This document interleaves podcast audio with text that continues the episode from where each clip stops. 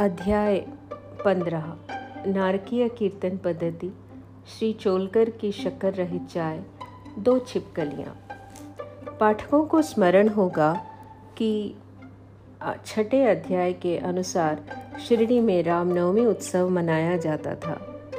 यह कैसे प्रारंभ हुआ और पहले वर्ष ही इस अवसर पर कीर्तन करने के लिए एक अच्छे हरिदास के मिलने में क्या क्या कठिनाइयाँ हुई इसका भी वर्णन वहाँ किया गया है। इस अध्याय में दासगणों की कीर्तन पद्धति का वर्णन होगा। नारदीय कीर्तन पद्धति। बहुधा हरिदास कीर्तन करते समय एक लंबा अंग रखा और पूरी पोशाक पहनते हैं। वे सिर पर फेंटा या साफा बांधते हैं और एक लंबा कोट तथा भीतर कमीज, कंधे पर गमछा और सदैव की भांति एक लंबी धोती पहनते हैं। एक बार गाँव में कीर्तन करने के लिए जाते हुए दासगणु भी उपयुक्त रीति से सज धज कर बाबा को प्रणाम करने पहुँचे। बाबा उन्हें देखते ही कहने लगे अच्छा दूल्हा राजा, इस प्रकार बन ठन कर कहाँ जा रहे हो? उत्तर मिला, कीर्तन के लिए। बाबा ने पूछा, ये कोट, गमछा और फेंटे, इन सब की क्या आवश्यकता है? इनको अभी मेरे सामने ही उतारो। इस शरीर पर इन्हें धारण करने की कोई आवश्यकता नहीं है। दासगणु ने इन वस्त्रों को फिर कभी नहीं पहना। वे सदैव कमर से ऊपर अंग खुले रखकर हाथ में करताल और गले में हार पहनकर ही कीर्तन किया करते थे। यह पद्धति यद्यपि हरिदासों द्वारा अपनाई गई पद्धति के अनुरूप नहीं है, परंतु फिर भी शुद्ध और पवित्र है। कीर्तन पद्धति के जन्मदाता नारद मुनि कटी से ऊपर सिर तक कोई वस्त्र धारण नहीं करते थे। वे एक हाथ में वीणा लेकर हरि कीर्तन करते हुए त्रिलोक में घूमते थे। श्री चोलकर की शक्कर रहित चाय। बाबा की कीर्ति पूना और अहमदनगर जिलों में फैल चुकी थी, परंतु श्री नाना साहेब चांदोरकर के व्यक्तिगत वार्तालाप तथा दासगणों के मधुर कीर्तन द्वारा बाबा की कीर्ति कोंकण में भी फैल गई। इसका श्रेय श्री दासगणु को ही है। भगवान उन्हें सदैव सुखी रखे। उन्होंने अपने सुंदर प्राकृतिक कीर्तन से बाबा को घर घर पहुँचा दिया। श्रोताओं की रुचि प्राय भिन्न भिन्न प्रकार की होती है। किसी को हरिदासों की विद्वत्ता, किसी को भाव, किसी को गायन तो किसी को चुटकले तथा किसी को वेदांत विवेचन और किसी को उनकी मुख्य कथा रुचकर प्रतीत होती है। परंतु ऐसे बिरले ही हैं, जिनके हृदय में संत कथा या कीर्तन सुनकर श्रद्धा और प्रेम उमड़ता हो। श्रीदास गणु का कीर्तन श्रोताओं के हृदय पर स्थायी प्रभाव डालता था, ऐसी एक घटना नीचे दी जाती है।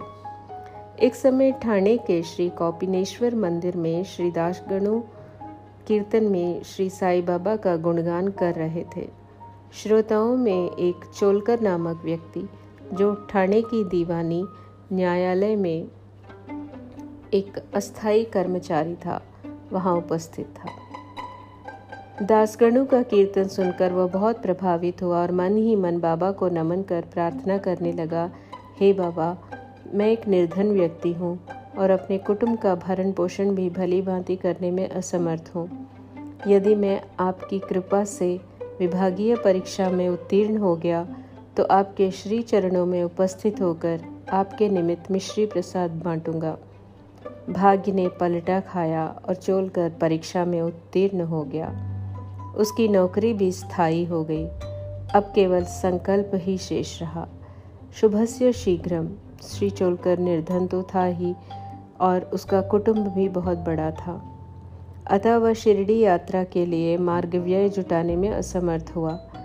ठाणे ज़िले में एक कहावत प्रचलित है नाणे घाट व सह्याद्री पर्वत श्रेणियाँ कोई भी सरलतापूर्वक पार कर सकता है, परंतु गरीब को उम्बर घाट पार करना भी बड़ा कठिन होता है। श्री चोलकर अपना संकल्प शीघ्रातिशीघ्र पूरा करने के लिए बहुत उत्सुक था। उसने मितव्ययी बनकर अपना खर्चा घटाकर पैसा बचाने का निश्चय किया। इस कारण उसने बिना शक्कर की चाय पीना प्रारंभ किया और इस तरह कुछ द्रव्य एकत्रित कर वह शिरडी पहुँचा। उसने बाबा का दर्शन कर, उनके चरणों पर गिरकर नारियल भेंट किया तथा अपने संकल्प अनुसार श्रद्धा से मिश्री वितरित की और बाबा से बोला कि आपके दर्शन से मेरे हृदय को अत्यंत प्रसन्नता हुई है। मेरी समस्त इच्छाएँ तो आपकी कृपा दृष्टि से उसी दिन पूर्ण हो चुकी थी। मस्जिद में श्री चोलकर का आतिथ्य करने वाले श्री बापू साहब जोहक भी वहीं उपस्थित थे। जब वे दोनों वहाँ से जाने लगे तो बाबा जोग से इस प्रकार कहने लगे, अपने अतिथि को चाय के प्याले में अच्छी तरह शक्कर मिलाकर देना। इस अर्थपूर्ण शब्दों को सुनकर श्री चोलकर का हृदय भर आया और उसे बड़ा आश्चर्य हुआ। उनके नेत्रों से अश्रु धाराएँ प्रवाहित होने लगीं। और वे प्रेम से विह्वल होकर श्री चरणों पर गिर पड़े।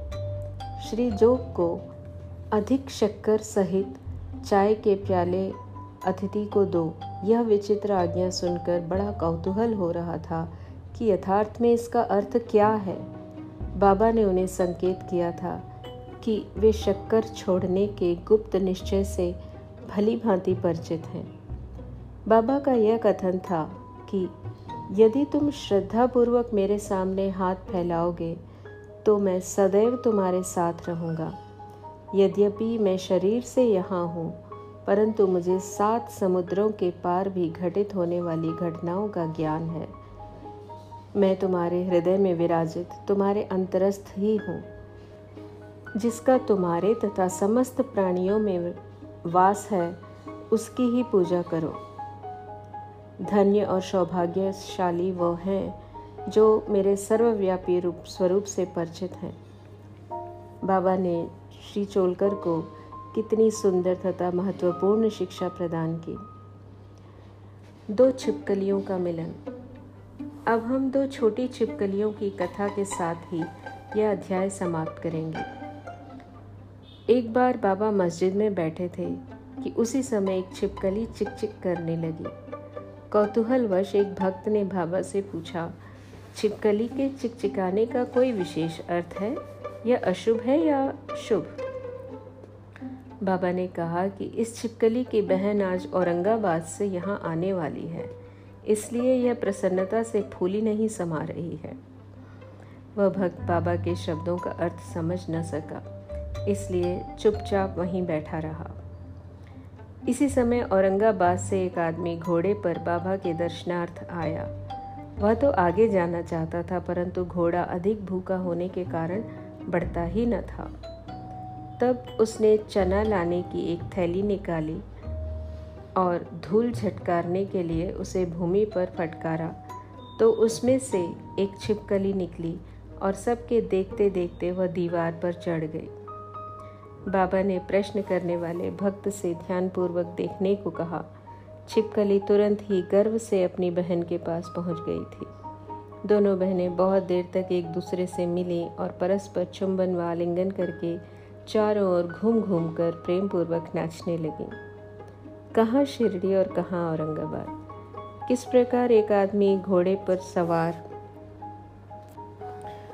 थैली में छिपकली को लिए हुए वहाँ पहुँचता है?